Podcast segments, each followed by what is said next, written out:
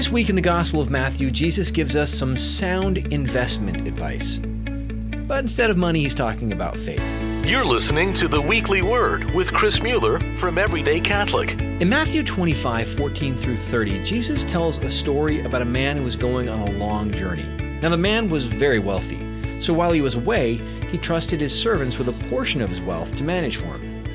Each of them was given a responsibility that matched their abilities. So the first servant, well, the master gave him three talents of silver. Now, talent was a unit of measurement, and it was a big one.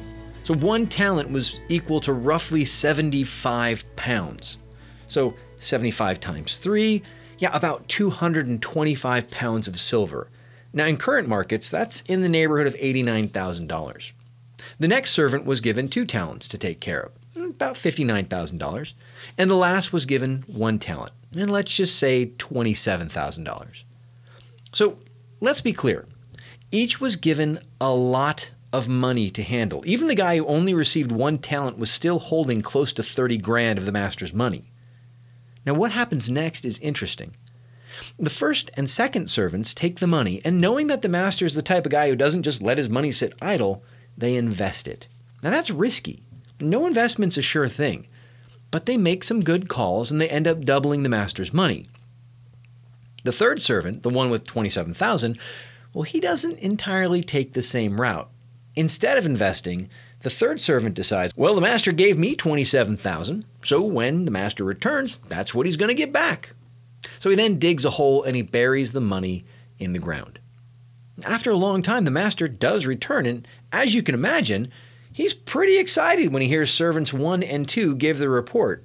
He says to them, Well done, my good and faithful servant. Since you were faithful in small matters, I will give you great responsibilities. Come, share your master's joy. The third servant also has a report to give. Now remember, the master knew each of these guys, and he gave each of them amounts he was comfortable with them handling.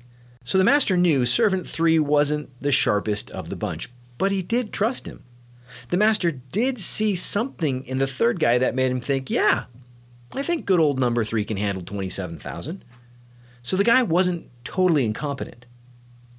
Servant number three gave his report Master, I knew you were a demanding person, harvesting where you did not plant and gathering where you did not scatter. So out of fear, I went off and I buried your talent in the ground. Here it is back. In reply, the master said, You wicked and lazy servant, you knew that I harvest where I did not plant and gather where I did not scatter.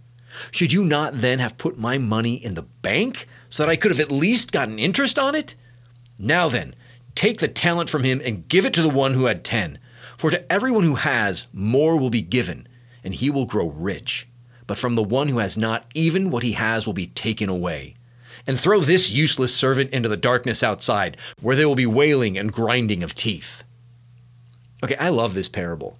It's one of my favorites. Now, is this about our own gifts and talents? Sure, maybe. Maybe this parable is God telling us that if you've been richly gifted with intelligence or athletic ability, well, you should make the most of those gifts and you should use them to glorify the Lord and you should lead others to Him. Sure, I mean, that works. But I think there might be something more here. I think in this parable, Jesus is teaching us about faith. Have you ever wondered how some people just seem to have unshakable faith? I mean, how is it that some people can know with confidence that God wants to speak through them? How can some people be so sure of God's faithfulness that they would be willing to lay hands on another person and speak God's healing words over them? I mean, how is it that some people can choose poverty or religious life? What makes them different? To those who have, more will be given, and they will grow rich. To those who have not, even what they have will be taken away. What if Jesus is talking about faith in this parable? I mean, each of us has been given a gift of faith. And yeah, some of us start with more than others. I mean, some people just seem to be born with a head start. Why? Well, God gives to each according to their ability. He gives you what you're ready for. And let's face it, not many of us are ready for a call like St. Francis. Most of us would just freak out if a crucifix began to speak to us. So God doesn't come to us that way. He comes to us in ways we're ready to receive Him. He makes Himself known to us in Scripture. He makes Himself present in sacrament. The Spirit gives counsel in prayer. But for most, well, this begins as little nudges, a word of Scripture that stands out, an image that arrests our minds in prayer, a glimpse of Jesus in the consecration. But what we do with those gentle nudges is so, so very important. We're not just supposed to hold them to ourselves. We're not supposed to ignore them. We're supposed to move in faith. So, in prayer the other day, I was reflecting on an opportunity that just sort of presented itself to me out of the blue. And I was praying about this, and I was just, I just found myself asking the Lord, Why are you so good to me? Why do you take care of me like this? And I know it's a silly prayer, but it was honest. And in response, as clear as I can imagine, in my mind, I saw my dad smiling at me. And that was it. I mean, no thundering voice, no shaking ground, just just an image of my father's smile. And you know what? I knew exactly what the Lord wanted me to know. He wanted me to know that he really loves me like a dad. And there in my garage gym at about 5:30 in the morning, I stopped and I spent some time just worshiping him, loving him back, thanking him for loving me, and for giving me an earthly father that was such a powerful witness of my heavenly father. It wasn't huge, but it was a response. Does that make sense? I knew that God had just revealed something important to me, and rather than just sit on it, I chose to act. Now, in all truthfulness, there was also some conviction there, too, right?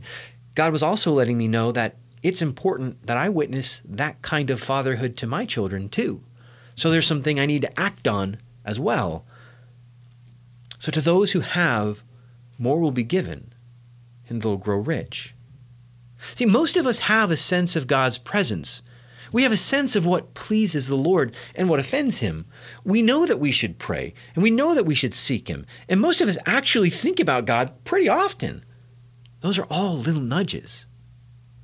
So maybe this week, it's time to lean in and make an investment with your faith. Make a response. If you know something in your life is offending the Lord, give it to Him. I mean, stop worrying about it and just let Him have it. Confess and let it go. Resolve in faith and by grace to stop doing whatever it is.